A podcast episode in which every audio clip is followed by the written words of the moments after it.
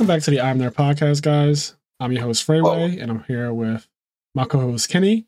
And we also have uh in person at my apartment is Stango, and you know my partner in the Master and Pupil series. So this is actually an interesting weekend because it was the Philadelphia Regionals, December seventeenth, and Stango and I went to play Edison format since this is the first Philly Regional where they actually allowed Edison format side events, which was really fun. Uh, we showed up. First thing we did was immediately get Reading Terminal. If you don't know about Reading Terminal in Philly, it's one of the most broken places in the fucking country. Honestly, it is so good. It is essentially just like a marketplace inside of a building where there's nothing but vendors selling all different kinds of foods and desserts and fresh groceries and stuff like that, seasonings, all kinds of exotic shit. And there's like soul food, there's barbecue, there's Amish people, there's all kinds of stuff, and all of it is good. Yeah, that place is wild in terms of the food quality, but I always look at it every time I've ever been there and been like, if there's a grease fire, everyone in this building is dying. Okay, well, There- that's, that's more hell. No, because Fraser, I got scared. I was just like, you know, it's been years since I've been in here, and I was just like, I just remember how jam packed it is all the time. Oh, so you you started thinking about your mortality. Yeah, I was just like, this is not an okay. Honestly- like, emergencies are not okay here. So I don't know if you know, but the Reading Terminal does have like 18 entrances and exits. Really, Yeah, it's it's actually surrounded on all of its sides with exits. So, and I think it's because maybe, God forbid this ever happened, but maybe something did happen Yeah, one time. yeah, I feel like uh, because I was actually about to Google it because anytime that I think about like just like those kind of real life events Yeah. of just things occurring, I'm like, I'm gonna Google this. I'm like, I want to know the history history of it. You want to see if there was a trampling, I, I I almost want to say a like, rumbling, if you will. I almost want to say with like almost certain like utmost certainty. I haven't even looked it up, but I'm like sure something crazy has happened there. Before. Well, just know that the fire codes, you know, are in place. So they definitely have to have a certain number of exits for the amount of people that are in the building. So I'm I've never thought about a fire breaking out and all of us dying inside in a terrible way, but I'm glad to know that when we were walking around trying to find food and sustenance, but you were the food was great. Okay. the food was great. The all right, food is that what you wanted to hear from Yes. me? Because it was. the food was amazing. I, I never thought about like a fucking fire happening in the Reading terminal and it just taking everybody out. Like think of where we were. We were like in this cubby seating behind a line. We were. in the middle of like nowhere. we were in a it. bad place. It was the worst place. Only if a fire broke out, which I never considered ever. I ate my food. now Fraser's gonna be afraid every time he goes. He's, he's gonna be. be looking around like. I'm gonna be looking for exits every time I'm in there. No, you just ruined me. Something that I go to pretty much weekly. You just ruined it for me.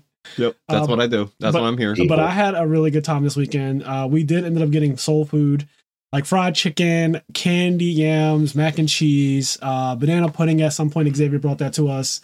Not we to me. He didn't bring it to you, but he No. brought he did, he did give me one. Damn, And that was cold. yeah, That it was was, cool. it You heard a was- sadness in his voice? Not me. Not to me. Well, Like, even when Xavier shit. brought the bag of banana pudding, I was like, "Oh shit, you went to get banana pudding? You didn't bring me any?" And then he was like, "That's funny because," and he just put one in front of me. And this thing I was like, "Where's mine?" And then he was like, "Yours is still at the Reading Terminal." Don't keep Nina waiting. The, the place that sold the banana pudding is called Sweet Nina's, and I made the joke about. You remember we had the Sonic joke for Friendsgiving? Mhm. Like, don't keep Sonic waiting. Like, Yeah. don't, don't keep Nina waiting. Don't keep Nina waiting. Go get it. Go get your banana pudding. It's at the Reading Terminal. It's waiting for you. I left yours behind. But yeah, it was a really good weekend. Uh lots of Yu-Gi-Oh! Everyone showed up too. Sean McCabe came, Silverman always vent, so he was there. A lot of Chris LeBlanc, Hani Jawari, two of the last YCS winners were there randomly. Uh Gabe was there, who's like another really good duelist. He won a PPG uh I think last year. So there was a lot of really good players there. I believe Christian Arena was there. I think he was vending at some point. Um and yeah, I don't know like everyone, but I know that Jussie and Chris LeBlanc and like Hani there, they they don't live in the area, if I'm not mistaken. I think they live in like Florida or something, somewhere far away. They had to catch a flight, but they said the flight was only 70 bucks. So they showed up. They're also grinding for world's points. So they were there. One of them played an FTK deck. There's a new Dark World FTK deck, I think, and they were testing that Wow. out. Yeah, I know, right? Dark World just got a structure deck. So What Like the it's an? FTK killer or is it the hand loop? it FTKs you turn one, you don't get to take a turn. What does it kill with? I think that you keep summoning Grapha over and over again because like Grapha says bounce a Dark World to your hand to summon this guy, and I don't think he's once per turn. hmm So there must be some kind of loop where you just keep summoning Grapha. But do not quote me on any of this because I didn't even have them explain it to me. All I said to them was, Yeah, you were like, I'm good. all I said to them was, it's an FTK, not an OTK. And they said, yes, it's an FTK. And I said, that's all I need to hear. You do not get to draw your six card. So, Wow. but they said it's inconsistent. uh, which is good because it was you know something fun to play. Like if you're not worlds grinding and you just want to play in a regional, and you're like, I want to test this deck out, see if I can push it, see if I need to change anything. It's that kind of deck. But I don't think that it did well. I don't recall seeing anybody talk about like, oh god, that deck. You know, I don't even think it went X two, but maybe they probably did deck profile for it. Like Kristen, Christian, uh, Chris LeBlanc has his own YouTube channel now, so he will probably be covering it in his own YouTube channel. hmm But how did you enjoy the regional stuff, Stango? So it was the second Edison tournament that I played in. Uh-huh. One was at Philly Homes, um, Yes, where. I was really a little birdie, just fledgling out. hmm Got scraped at that tournament. Got scraped. Um, Philly Regional this time around, I have a lot more experience under my belt, Yeah. a lot more practicing with you, with Cairo, Yeah. and just in general. Gary Feeney. Yeah. And everything went great. Uh, We played. went to the finals Yep. to you. Um, Oh, it was you two in the finals. yeah, Yeah. it was us in the finals. Yeah, we actually entered the same. So at first I was like, oh, let's enter like a separate Edison format tournament, so we don't end up in the same tournament, right? Because like we could play each other round one, right. and that would suck. Uh, but we actually entered in the same one anyway. And thank God we did because we pretty much won the last one. Yeah, Um, we didn't realize that like we got there at noon. We got Reading Terminal. We ate our food. That took about an hour and a half to like get our food. You know, Reading Terminal is slow as fuck. So to get our food, to eat our food, to come we were back, back at like two. Yeah, we got back around like two o'clock, well, one thirty-two, and we entered the tournament. And we were in the same tournament. We were opposite brackets, like opposite sides of the bracket, I should say. yeah, yeah. And I beat my opponents really quick. Like I just 2 both of them. And then I was watching Stango play, and honestly, I didn't I did not expect Stango to get all the way to the finals out, but I was very Yeah. happy because when I was watching him play the one guy, you were playing against like some kind of hero beat deck that played Umi. Yep. And this one card that says you can send an Umi to your grave to pop two cards on the field. Mm. So he was playing some like unique hero beat deck, and he the guy had clearly beaten one person already, and he actually won game one against you, right, Stango? Yeah, he won game one against me. I opened up pretty good in A a, normal- general in, in a general sense What, because I what had deck were you playing, Stango? I was playing zombies, Diva zombies. Nazar zombies to be exact. So yes. Nazar Sarhan, who we had on a guest, we had as a guest on this podcast before, two-time YCS champion, really, really good player. Honestly, I think Nazar is the hardest Yu-Gi-Oh opponent I've ever had in my life. Not even kidding. Like, I think he's actually the most difficult person I've ever had in my throughout my Yu-Gi-Oh career. I've pretty much beaten every other pro that I've played like reasonably, but he is just insanely difficult. Not only because like you know he draws well or whatever, because he does draw well. I, I'm pretty sure in our feature match he opens up tour guide, rabbit, heavy storm, or something like that. But even outside of that, like the way he plays is very hard to read him, and I can't quite put my finger on exactly what it is. But I've been told the same thing about myself. But like I can't, I can't really analyze like myself. So it's hard to read Nazar. You can't tell if he has a torrential set or if he has absolutely nothing. You can't tell if he has Gorz or if he has absolutely nothing. And uh he's really good. So we we decided to take his deck list. He actually sent it to me on Facebook Messenger. We've been talking a lot about Edison, and he loves zombies. And so he sent me his deck list, and we tried it out for our Master and the Pupil series. It underperformed. It, It, was very well, it was very weird. but it underperformed because we really just got we both agreed that it was like an outlier. It was we felt outlier. like that the deck was really good, like it was very concise. Yep. But we just like the did guy. not run into good games. Well, the it. guy just drew double dark arm. four outs in a row, all with no cards. Yeah, he Yeah. we put him into a top deck position in, on Dueling Book, and he literally drew runner, runner, runner to win. So like, it wasn't the deck. We just ran into a really, really fortunate opponent who was top decking and actually top decked out of our like plus three or four, which was insane. Uh, but that out that aside, because I never take something like that happening and be like, this deck is trash, because that's just ridiculous, right? Like that's just not how Yu-Gi-Oh works. I was like, okay, let's try this again. And Stango started trying it independently. He started playing against what? Cairo. Yeah. I was playing with Cairo, and I was just doing a bunch of plays, just killing Cairo, going Diva, activate Econ, take monster, make So level deck- sixes, make level eights. the deck plays double econ and that is one of the things that makes it pretty unique. It also plays malicious with no stratos no evil hero infernal prodigy. It just plays double malicious but it plays triple mystic tomato. So if you attack a recruiter and they end up with malicious and you pass you're in deep shit. Because now on the following turn you can just go diva get diva synchro with malicious on the field make an eight and then remove malicious summon malicious make another level eight so Yep. two level eights because you attack my face down monster Yep. and Zombies is a really good deck in Edison format because of a couple of things. Book of Life is really good because it's DD Crow in the main deck essentially, with also giving you field presence. Um, but also you don't want to attack face down monsters against zombies because they're often recruiters, but you also don't want to leave face down monsters because if it's a goblin zombie, Then you die. then you die, or you get mm. Caiused and they get a search, and it, it- the tempo just shifts so bad. Another Yeah, thing. you can't you can't attack their monsters, but you can't leave them there because they're like, okay, well, I'll just do this play anyway. Yes. Yeah, it's it's kind of like a damned if you do, damned if you don't sort of situation. And another interesting thing about Nazar's list is that one of the monsters that does really well against zombies is Caius by getting rid of the goblin zombies, denying the surge, spurning you. Yep. And the econ also deals with that as well. Yeah, so if you set Goblin Zombie and set Econ, and your opponent goes tribute their monster, summon Caius to target your face down Goblin Zombie, you can literally go tribute for Econ, tribute my Goblin Zombie, so I still get my search, take your Caius. So this turn you're not doing any damage to me either. And like I'm getting my search, which is super important. Yes. That is super important. But the Diva, Diva with Econ is so broken because you just go Diva, get Diva, Econ, tribute, take. I saw you literally do this to a guy where you took his Thunder King. Mhm. He had Thunder King on the field, and you went summon Diva, get Diva, Econ tribute, take your Thunder King. You can go attack, attack, because you don't care if he Mirror Force is right there or not. He's killing his Mirror Force and his Thunder King at that point. Yep. So like you don't really care if he kills his field, and then main phase two you can go synchro, make a six star, and and the tempo's now in your favor. It's Econ's really good at zombies with Diva and like Love it. Goblin Zombie stuff like that. It's a very it's performed really well when I've been playing with it. Yeah. Um, but yeah, it was the the main thing of um, Philly Edison. I wasn't really um, expecting a lot, like as far as like getting to the finals or anything like that. I was just like they're the kind of play. Um, What'd you play around? What, go. Let's go through your rounds. so I ended up playing against a uh, Nora, a Norleras deck. Yes. Um, Sky scores no Laris. mhm. The Yep, round one. So what happened that round? Because it, it was interesting, right? So it was the very first game. He pretty much kind of does a half combo. He goes Grepher, set up Norleras, go uh, Gold Sark, search for Phantom of Chaos. So he's pretty much telling me, I'm going to drop your whole hand in two turns. yeah.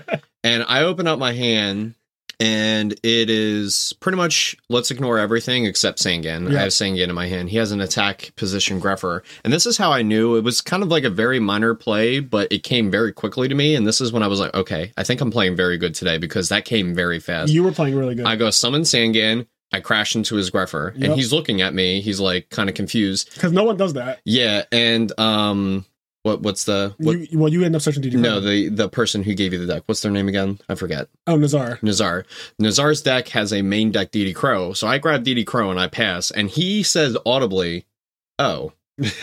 So now, so now his whole plan of like I'm dropping your whole hand. next- two turns, because he's also he's also waiting two turns to do this, yeah, and you searched and out to it like now. yeah. So in two turns, he's about to get a dead ass Phantom of Chaos. Yep, Phantom of Chaos. Same thing as well. Like he can't. He's not going to be able to go like Grepher, go for Plague, and try to make level six and apply more damage and do more damage because Yeah. I'm going to crow that too. Yeah. So the Crow made everything awkward. It was a main deck DD Crow that Nazar plays.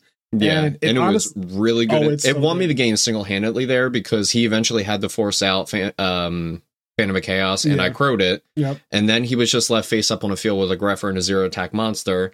Um, and then that was a game where I had Wing Blast set with Caius. Oh no. Uh, so I go Wing Blast, drop um, Malicious, Tribute, uh, well, banish Malicious from Malicious, and then Tribute Summon Caius, banish Fame of Chaos, attack over Grepher, and then I just started sticking in 24. Yeah. And, you then eventually I brain controlled him from game. Yeah. And then what happened game two? Or, Uh, game two, I really can't recall. He lost very quickly. Um, okay. You just beat him. He kind of did like a very simple play of just like um, summon Wyvern Yep. and set a card. So I had MST and I'm like, well, this deck plays Future Fusion and I don't want him to resolve it. So I just go set MST and I don't play anything else. Mhm.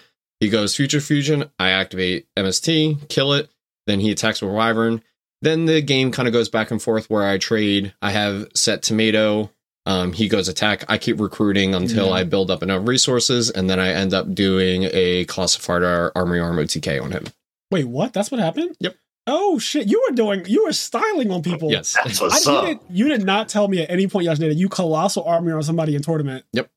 Oh shit! That's fucking what's up. because uh, because eventually what You- ended up happening is that I had Book of Life and I was just like, okay, well, this tomato can actually recruit for a um this tomato can actually recruit for a uh, plague, and I don't remember exactly what else came after that. I think it was just two level twos. Well, I- yeah, because you could just summon Raikou and stuff like that. yeah, I, you know that's who it was. That it was Raikou. So was you like- had to see that play too, because that's not that's obscure in Nazar's deck. Because Nazar's deck's not really designed. yeah, it can't really do it because it doesn't run Prodigy. Yeah. So the fact that you knew, like, oh, if I recruit play, because that deck doesn't play real back row. So like I honestly just it, it was a greedy play against like a lot of different decks, but against Norleras they don't play Yeah. back row. What's interesting is about, about it though is that we played Nazar's zombie deck a lot.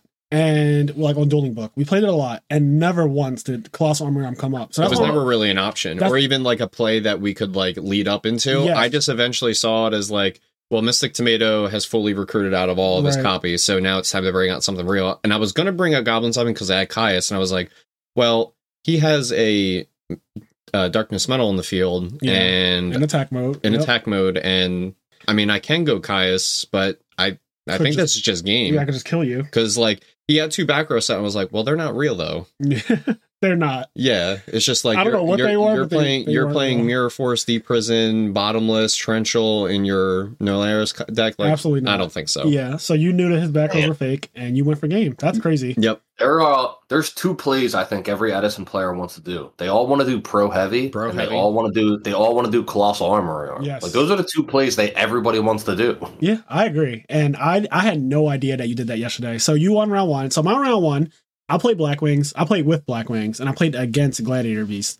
Um, I 2 0'd him quick. It's great I was gonna say that sounds like a fucking scrape. It was yeah, it was. I can't even recall anything remarkable about the game. Uh, you know what? Okay, game one I just won right, and then game two he like I think he went Summon Laquari set a back row, and I went Bait Doll. If people don't know what Bait Doll does, Bait Doll forces the activation of a, of a set back row, and if it's a trap card, uh, it destroys it unless like if the timing is not correct. So basically, if you Mirror go Force. yeah, if you go like C Mirror Force C D Prison, it just pops it. Yep. Uh, and then Bait Doll returns to the deck after it resolves. So after Bait Doll like looks at the face down card, destroys it, or whatever, it'll shuffle itself back in the deck. So it's an unlimited number of MSTs. Essentially, is what it does. Uh, if you hit like a Book of Moon or MST, it sucks because it doesn't do anything to it. But you'll have the information, I guess. But honestly, in this format, most people are just setting real traps, and so Bait Doll really hurts. So yeah, not enough people are playing Book of Moon for like Bait Doll to be kind of bad. yeah, Bait Doll is really good right now because of where Edison is right now. So I Bait Doll Yeah. him. I popped his back row. Don't remember what it was. Then I just went summon Shora, attack, Kalut over Yulaquari. You take 14, get uh 800 guy Vayu, crack him for 800. So I think right there you take 2200 like on my first turn. Then I synchro made Android, set a back row, and Android is 2400 and I gain life. So it was just like I have a really big monster. You have no field now. And on his following turn, he like tried to do something. I think I deprisoned when he Murmillo test tigered me, popped my android attacked, I deprisoned or whatever, and then he just lost the game from there. Like it was, it, there was nothing remarkable about the game whatsoever. I just absolutely overpowered him. I think I dropped dark arm at some point, but it was like unnecessary to even do that. Um, yeah, I definitely dropped dark arm, and it was just like, yeah, you you just yeah, there was nothing about it. And then and then my round two, round two, I played against uh plants. And if you don't know, the most favorable matchup for Black Wings is to play against Plant Synchro or Dandy Warrior, whatever you want to call it. That deck sets monsters constantly, and a lot of them they end up getting tokens and shit like that. And you have a lot of trample in your deck. You also just naturally because Shora beats over Sure, and Bora Food. yeah, everything is just Shora and Bora food. So the whole deck just falls apart uh, against Black Wings. So I just, I, I the, the guy I played against, I play him at locals all the time. His name's Anthony. Shout out to Anthony. He's a really good sport. We also did like a little deck doctor session after the match where I helped him out because I think his deck, like, you know, it could be a little better because he really every time we play, he really doesn't draw traps like that. He only plays seven, but he rarely draws like more than one trap per game. And I guess that's not the craziest thing once I realized that he only plays seven. But it basically was what I'm saying is every time we play, I'll overrun him because I'm able to just summon monsters constantly. Yeah. And if you don't have a back row against Black Wings, it is just free reign to do anything I want.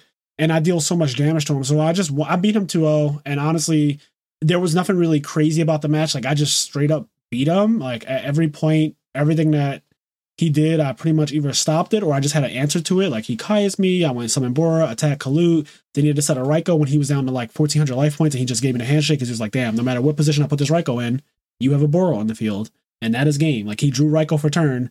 And I was like, that, that's actually crazy. Like this deck is so anti plants because even a Bora is going to kill me. Like that, just that alone is going to kill me because I drew Raikou. So yeah, the deck plants, you know, it's not it's not the worst deck, but I hate quick draw synchron, as a lot of you already know. I think that card is fucking awful, and I am just not a fan of the deck in general because I hate. I'm at the point in my life where I just hate setting monsters. I just don't like setting monsters. That's where I'm at in Edison. Yeah, setting monsters. Unless it's I could set monsters and zombies because they actually will lead to a kill. Yeah, Setting Raikou doesn't really lead to a kill. Setting Raikou just leads to like that's the thing about one, that's the thing about zombies is that like zombies also have that same problem where they have like Bora and Shora food yes, for both of their sets, but they have to actively play around like the recruiters and also like they eventually can just like get OTK yeah. kill. I can get overwhelmed in a zombie matchup. It's not easy because Blackwing plays a lot of traps, and if my it, honestly any trap stops a zombie play in the Blackwing deck, so Icarus attack, oppression. Uh, I play compulsory evacuation device in the main deck. I really like that card. Uh, there's also like you know if you play torrential, you play bottomless, solemn judgment. There's a lot of cards that just interact with zombies, and it makes it where Black Wings are really resilient against the deck and really just always positive in card advantage. Because the way I see it, for zombies to make a play, they need two cards every time. It's never like Black Wings can just go summon Shora, and that is a play by itself, right? Yep. Summon Blizzard, that is a play by itself. Zombie one is, is a combo deck in nature, it's a combo so it needs more usually a combination of cards to make a strong play. Yeah, you don't do anything in zombies that threatens me with one card. Like you just with a just a goblin zombie, I'm not threatened. With just a pyramid turtle, I'm not threatened. It's when you have like oh a Caius with it or a tuner with it.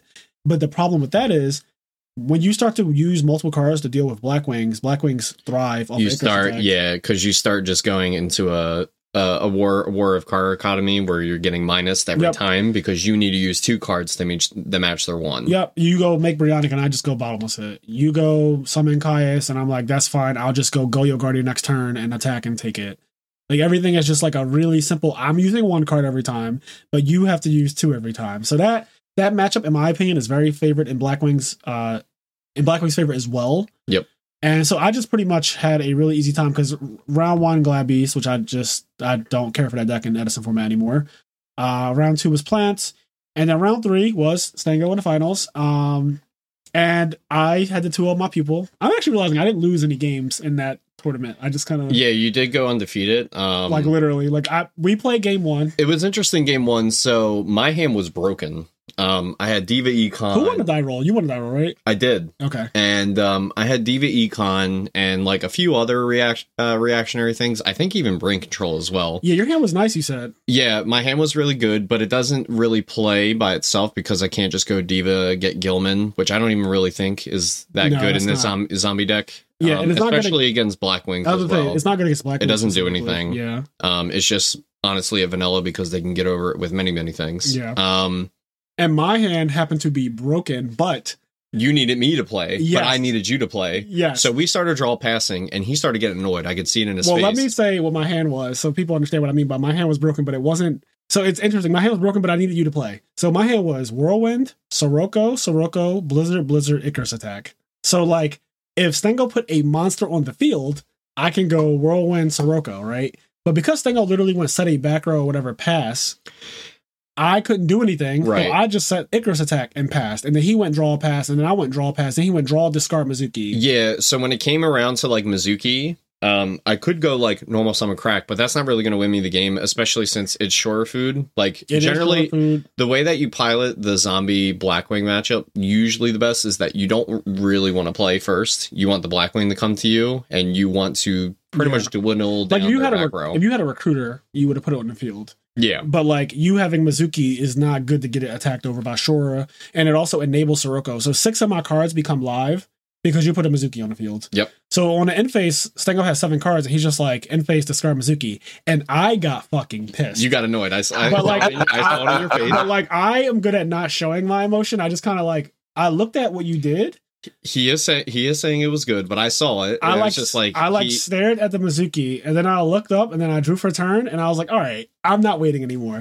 so now I just went like whirlwind, summon my guy. do your play. That's your famous Blackwing it is play. it is my famous Blackwing play. Yeah. Whirlwind summon Blizzard with no targets in the grave. I love it. And get Vayu. Get Vayu. Like that's what I do that so often. Most Blackwing players don't have this problem. They just go Whirlwind Shura and they just fucking destroy their opponent. But me, I draw a whirlwind with like a terrible black like Kalut or some shit, and I'm just getting like the most subpar thing ever. So I was like, summon Blizzard with no graveyard. No, so Blizzard's just a vanilla 1300 monster that's just gonna. It's basically a gadget. It's Yep. literally red gadget. I literally summoned red gadget against you, but I wanted the game to be over because I saw what was happening and I didn't like it. You were building You up. didn't an like me build, build, building up. Yes, Yeah. you were starting to build up an OTK. So I was like, okay, fuck this. We're going to play some Yu-Gi-Oh. And then basically what ended up happening is like my hand was so strong because you end up heavy storming my whirlwind and like my Icarus attack, I think. Yep. But even after you like did that and maybe dealt with my field, my hand was still Sirocco, Gale, Blizzard, and Kalut. Yeah, it was a little too resilient. If it was Shura's, besides like Yeah. Sirocco and stuff like that, I think I actually probably would have won that game because I actually had a lot of ways to deal with Shura. But just like Blizzard making synchros and stuff like that was a it was too much. Yeah. And so I just like won the game. And then so that was game one. Then we sided. Yep. Game two, uh I, like you could what happened game two? So game two, um, just a spoiler alert, I definitely cited incorrectly. That's yes, one. which we found out afterwards. But he bricked really hard game two. yeah, And so It I basically didn't Diva. Diva, malicious, and DD Crow was in your hand, I believe. too. DD Crow, Yeah. and then two other irrelevant Yeah, cards, they but they didn't do anything. Yeah, it was all bad. You you at least went set MST turn one. Yeah, because what it was, and I knew, and, and I knew what it was going to be because I was about, I said pass, I was going to draw pass again, and I was like, well, Yeah. I said MST, and he smiles Yeah. because he activates Whirlwind and he goes his card, and, Probably I, sure, yeah. and I go, all right, well, this is why I did this MST because I knew this the game motherfucker. would have ended immediately Like- if he didn't set MST. I felt like I was supposed to win game one, and now what he's going to try to do is just get me out of here real quick That's- by just going Whirlwind Shora. So I was like, no. I smell blood in the water and I go for it. So the second you set one back row pass and I saw my hand had whirlwind Shora, I was like, oh, You don't get it enough, so you got to do it got- when the game oh, gives it to you. absolutely. So I just went whirlwind Shora, but he MST me, and then I just attacked for 18. I was like, I'm not playing around Gorz or anything. I attacked for 18. And essentially what happened is I, I like set a back row or two, I passed, and then he just he, like he looked at me and I go pass again. And he said, "You pass." I'm like, "Yes, Oh no. I pass." Yeah, and I knew right there, oh, his hand's unplayable. Yep, And I just go draw, attack again, like immediately. And then essentially that was three turns of that. Yeah, uh, what I believe firmly is that if you let your life get that low against Black Wings, like if, if Shora gets to attack three times, you you lose the you can't you can't come back. You have to kill me at one turn or you don't you won't win at all because you are so low and the deck is such a damage deck that I could do ignorant things like literally Kalut over your guy for game at any point. Mm. Or like if you put a guy in defense mode, my 2800 trample guy, piercing guy, like will kill you. You know what I mean? Yep. Or I could be ignorant and go Brionac, pitch my whole hand, bounce all your field, attack for game. Like once you get low, it's such a trivialized game state. So after I attacked three times, you didn't do anything. I already knew the game's over. Then you drew and just gave me the handshake, and I was like, "Damn, what'd you have?" And you showed me your hand. It was like completely unplayable. But then we started talking, and it was actually a while before I got the reveal. well, it was because uh, I was playing against um, the uh, the fairy the fairy lightsworn deck. Yeah. We, we started playing friendlies afterwards, and I forgot to decide. yes. So I was I, I started deciding, and I was like, "Give me your opinion on my side." Yeah. So what had okay? So after the tournament's over, so I win the tournament, right? I get the mat, and then me and this thing go say, "All right, well, we might as well play some more Edison format." So we set up shop with a bunch of other people playing Edison at a table, and we were about to play game one. But when he drew his opening hand, he was like, "Oh shit, I forgot to decide from when we played each other just now in the finals of that tournament." So he's going to decide. And he asked me like, "Oh, what do you think about what I sided in against you?" And when I saw what he took out, he took out a tomato, a pyramid turtle, a Ryko, and a Spirit Reaper. So he took out four of his monsters that like you need turn one, right? Like if you're going first, you want either of them in your opening hand. Yeah. So he sided them out, and that's when I realized like, oh shit, like that's that's what we need to work on more like next is like how to side deck properly, what not to take out, what to take out. Uh, and then also at the end of the day, we also reached out to Nazar to ask him what he sides against Black Wings, and he told us he just sides in Trap Stun and takes out um like. Caius, and yeah, and that makes sense because it can be hard to get the Caius off, and he doesn't play multiple Book of Lives.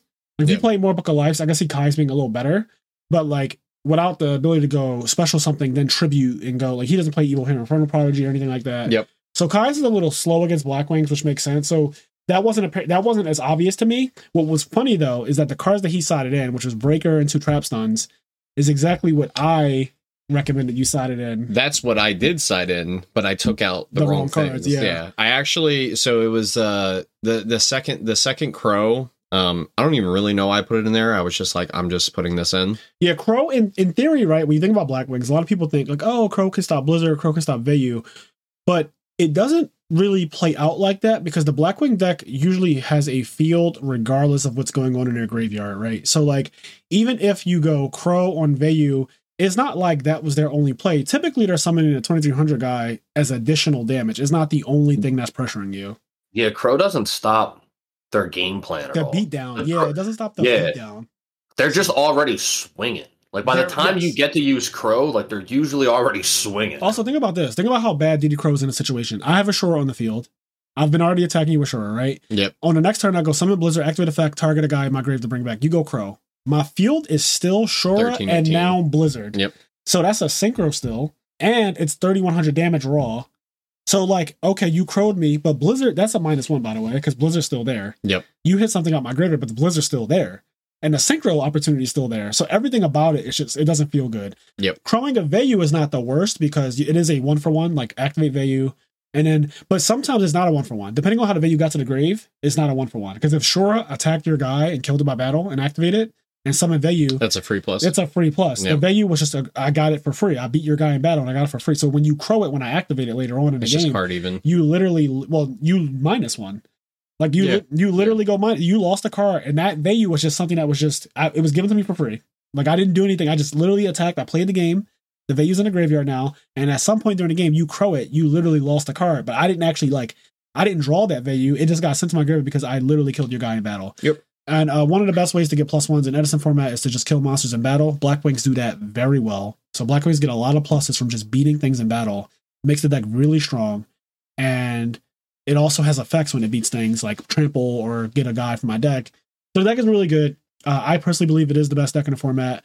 A lot of people are unaware of this. There's actually an entire episode on Edison format I want to record that I kind of want to talk about where Edison format is now and like things that I think are wrong with the format, um, things that I still like about the format. I also like that it has evolved since the last time we did an Edison format podcast. Like a lot, like a lot has changed. Uh, opinions have changed. Decks have gotten better. New things have entered the meta, like Legacy Yatagarasu slash Jar of Greed. Um, there's a lot of things that have happened that have made Edison format a lot more fun and revitalized. When I thought it was kind of solved and boring, it's gotten a little bit better. So I'm happy where it is right now, and I'm going to continue to play it. Uh, because honestly, a couple months ago, like maybe September ish, Same with me. I I was, was- getting really checked out with it. me, yeah, I was definitely getting checked out of it. I was like, all right, well, we kind of know what this format is now. And somehow, some way, new decks have come out and new card techs have come out. Like I never saw myself playing Bait Doll, Moment of Extermination, and stuff like that, but here we are. Uh, so I'm having fun with it again. And yeah, and so we played a lot of Edison format. I got to play against McCabe. I tried out that new Fairy Lightsworn deck, the Christia Lightsworn deck It's in broken. person. It's very good. And It's broken. zombies cannot beat that deck. I think that's, uh, yeah, I think that's probably its worst matchup. Yeah. I'm not gonna lie, That matchup because like when I play against Black Wings, like there there's so many different things that I can do against it. Like it's a bad matchup, like Yep. for sure. Like not even trying to you know, uh, be contentious with that. yeah, damn, is that fairy fairy Lightsworn deck I summoned not a good on match? you, and you couldn't deal with it. It's like game. too many things. It's like Christia is impossible to deal with. Um, Herald of Orange Light. Herald Orange Light is ignorant. Yeah, because you can't OTK me whenever. Like, it, I might look like I'm weak. Like, I, I could look like, oh, it's open season. I'm worried about Gorz, but what you really should be worried about is that you're not doing this play. the play's not even going through. yeah, the play. This play isn't even. You don't even have to. You don't have- even have to wait for Gorz, my friend. Right. Like, Yeah. he would go summon Diva. He have a Goblin Zombie on the field, which is like, you know, that's prime material to go off, right? Yep. Little Yu Gi Oh pun there. But that's like having a Goblin Zombie on the field is like prime material to go in. And they go summon Diva. And most people just pick up their deck immediately when they summon it because usually there's no response. See, it was funny because that's exactly what happened. I Yeah. was just like, "You don't have it," and he's like, "Did I give you permission to play? Did I give you permission to play?" And he slapped because he was eating ice cream like a fucking piece of shit. Yeah, I was. you were eating ice cream, and I decided I was playing. I was and- like, did I give you permission?" and you you were like, you were like, mm, "Did I give you? Per- did I give you permission to play?" I couldn't even get it out. Yeah, I was like, your, did I give mouth, you- your mouth was full. Did I give you fucking you- permission? Then you dropped them. You uh, that that's the main thing that I always see with people at Edison format because like I'm a dueling book baby. Like I play online, so Yeah. like my card tech handling is so bad. yeah, in you real picked life, up- yeah. You picked up the two cards and dropped them in such a fucking like fast and like tactile way. Yeah, like I just threw them in like the most cool fucking. They like hit the graveyard perfectly. yeah. I was like, he yeah. splashed in like he was And salt the next bay. turn I just he just salt bayed I the immediately cards dropped graveyard. Christia. It was so ignorant. Can, I, can I say I love how bad Stango is at handling Oh, cards. it's, it's hilarious. when we were when we were in New York, right? When we played a little bit of DC and we played you guys played a little bit of Yu-Gi-Oh! and watching him like with his hands, like he looks like he doesn't know what his hands do. Yes. Like as he's trying to shuffle and shit. Like Which is funny because Stango is actually one of the best melee players to ever have played the game, like top 100 players to ever play melee, right? Yep. And it's so interesting because his hands are the reason why. Like your hands, your muscle memory, your hand-eye coordination, stuff like that. It's a lot of it's a lot of technical skill that goes into playing melee. And also, you play PM too, and you're really good at PM as well. You got invited to like the PM summit a couple months ago. We we covered that too. But you're so good with your hands in video games, but when it comes to Yu-Gi-Oh, watching you handle cards is so fucking funny. You look like a child, like an infant, like how an infant doesn't know how to hold their food it or something, and they just so keep dropping shit. dumb. Yeah, Yep. but It's you did a so little bit dumb better yesterday. Like I think I, I don't I didn't think yesterday when I looked at you playing in the tournament, like because you sat adjacent to me when you played that water guy. I I definitely think like without a doubt like uh the tournament experience that I had it was like it was like a new me like, Yeah. when I played that day. Yo, he was correcting people. Like there was a point where awesome. attacked, and the guy dropped Dark End. Uh, the guy dropped uh, Battle Fader. Fader. Yep. The guy dropped Battle Fader when Stango attacked, and then Stango was like, main phase two, synchro, make Dark End Dragon, send your Battle Fader, and the guy was like, he put it in his graveyard, and Stango was like, it's banished. And I looked over because I was like, who the fuck is that? like who the fuck is that? Yo, that caught me off guard. I could not believe it. So I was like, yo, like this is a new guy. Like you are not the same person. So that I was very, very pleased yesterday. We played a lot back and forth and um we played against different opponents. At one point you were getting styled on by a Fortune Lady deck, which was so funny. Well, that's because I was one foot in the grave.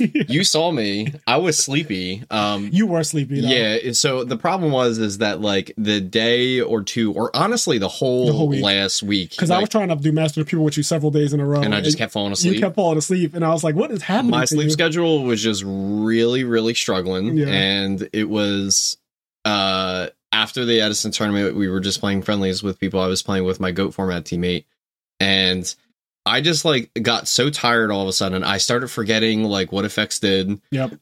i started playing cards incorrectly i calculated a lethal incorrectly Oh, Uh, I didn't catch that. I, yeah. Well, I was I was playing my own. I had my own opponent. Yeah. We were sitting right next to each other. essentially what it was is that like i like took his monster with brain controller econ i don't even remember but like i eventually just had the field and i was Mhm. like well i'm not doing anything with this actually so i just scooped because i was just like well this is not doing anything Yeah. like let's go to the next game i don't know what i'm doing and then i got my second win and i started picking it up Yeah, you said yeah. You literally said to me, "I just got my second win," and I was like, "What are you talking about? You got your second win?"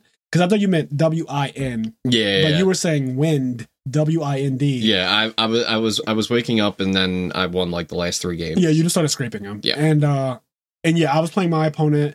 I played Black Wings. I played the Lightsworn Fairy deck, and uh, he played an anti-meta deck, which was so funny. We had I had such an ignorant interaction with that. So this guy, he's one of my friends from like the past. He hasn't played Yu-Gi-Oh in a very long time. His name's Wayne.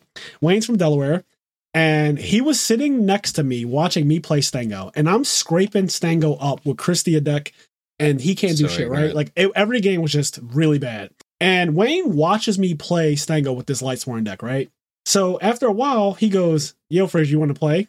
I was like, "Sure, why not?" And before I said sure, I kind of stared at him for a second, and I wanted to say no because I was having so much fun playing with you that I honestly wanted to say no. But then I was like, "Well, I'm here with people who don't get to play Yu-Gi-Oh like often, especially with me and stuff." So I said, "Fuck it, I'll play people who challenge me." So he challenges me, and I say sure. I say, "But you gotta go around the table." So he he jumps over the table. no So- i jumped over the table Okay, well, i'm the one who did the uh, all right. Well, I forgot he didn't walk around. i did the deuce of hazard slide over he did table. something too. Anyways, he comes over to the table, he sits down, and game one, he's like, summon Thunder King, set some back rows. So I was like, okay, that's interesting, but okay. I didn't think I didn't think too much of it. yeah yeah, yeah. And then so I deal with the Thunder King. The next time he goes summon Fossil Dyna. So then I was like, wait, what the fuck is this? and then like turn three, he summons a Banisher to Radiant. So I was like, wait, you watched me play Lightsworn against my friend for the last hour. hour You literally sat there. Also, mind you, while I was playing Stango, I the noticed in the corner of my he's eye, building a deck he was building a deck while I was playing. Like he was Bro. actively, mi- mind you, Kenny, he's sitting on my side of the table. So he's looking at my hand. He's my He's looking at your hand, He's You're watching. He's commenting on plays. Like Yeah. he's actively watching while building. and he's Wow. building a fucking side deck to play you with. And like, then what he the goes around the table, plays me with an anti-meta deck that main decks Banisher. He main deck Deep Fissure. He made the Thunder King, Fossil Dyna, double Starlight Road, all these ignorant cards, right? So we, we're playing, and as it, as we're playing, it's unfolding more and more how ignorant his deck is. Yep. And so it gets to a point where, mind you, I had to let Stango borrow my call my call of the Haunted.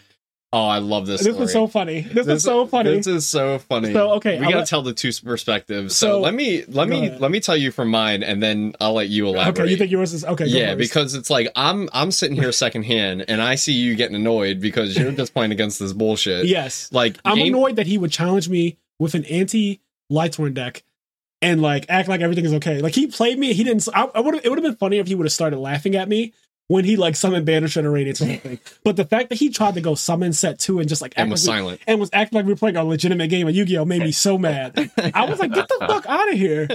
Anyways, go ahead. so he he's uh this is game two um and what happens is is that the game starts uh frazier i think sets uh like arcus or some shit Yeah, he just just Arcus. he just wants a big butt and he goes nobleman across out so i'm like damn so this de- this deck's just hateful as shit Yeah, like he's that. playing go for format cards in edison Yeah. so a few turns pass by nothing really of uh, oh significance shit! and um, I think what happens at one point is that Frazier realized that he has a royal decree set, Mhm. and this is a royal decree that he proxied against me as Call of the Haunted because I was borrowing his call. Yeah. So let me let me jump in right here. Oh, so I know where this is going. so this is this is what's- this is how funny this match oh, is. Oh, it's so good. So I let Stango borrow my only Call Hornet. Well, I have several Call Hornets, but on, on me at Edison Regionals, I only had my one Call Hornet. So I let Stango borrow it. And I had to proxy because the Fairy Lightsworn Christia deck plays one Call Hornet. So I had the proxy for another continuous trap card, right? I was like, well, I might as well make it a continuous trap and just tell people it's Call haunted when it comes up. So when I was playing against Wayne, I was like, well, this is just the decree now. And- no, that's not what happened. I'm telling you, from my perspective, he had it set, and then he started laughing for That- no reason. Yeah, because I was like, this he is started this chuckling to himself. 'Cause I I'm already knew like, what I was I'm, about to I'm, do. I'm, I'm like, I'm like 'cause he scouring and doesn't know it's a searching. proxy. Yes, he doesn't know because you didn't tell him. Um, because it really, I feel like it didn't come, it didn't come up in Royal your mind until you realized that you had royal decree set. Yes. You were just like, I have call, I have royal decree set. yeah. so you started laughing. I started laughing. And so I was hard. scouring because I was trying to figure out. I was like, "What's going on? Like, is something funny about to happen?" And then like, he, he, you're laughing, looking at me like, "Here it comes!" Yeah, And you flip royal decree, and I'm like, "Oh, Yeah, so Like, is a royal decree it's a now." real word decree. Yes, Yeah, that shit was so funny. Oh, that was so funny. So Oh, I just was that's laughing. So, and amazing. and Wayne, he didn't know. he had no idea. He had no idea. What He had we were no idea. about. He had no clue. We were dying. And then after you won that game, I was just like, "So how's so how's that called haunted treating you?" I was like, yeah, that call it haunted so good. He still didn't know what we were talking about because he was like, I just lost to Oh a decree. Yeah, that was All he knew was that he set three backwards and we got decreed. Oh, it was so funny. That Um, fucking awesome. Yeah, Yeah. and then As soon as you guys started talking, I think, oh, that's so and good. then it stayed as a royal decree. Yeah, it never changed. well, Well, it it, did, it it? never changed to a call yeah, of the since he was an asshole and played me with that macro fucking deck, I was like, yeah, now Oh, yeah, actually I- But you beat him anyway. after you won You the set, him after you won the set, he's just like, "All right, let's play another one." And it's like, "No, fuck you, Wayne." I And he picked that. up his cards. I was like, yeah, fuck you. I'm not playing this deck in that matchup again. I switched to black. I said, here's my roll deck, and I pulled the Blackwing deck out. "You won so fast." I two him so quick. Stango was like, "You beat him?" I was like, "Yeah." Like game one, right? You were like, "You were like, you beat him game one." I was like, "No." Like, no, I, that's a set. I two would him. He was like, "What?" I was like, "Yeah." He lost game one. I went summon Shura, attack over your shitty fossil dyna, like OD on you. Like I just fucking oh, like Icarus attack on the end phase, destroy your Starlight Road, destroy your other bullshit. Like, he got ruined. He got fucking ruined.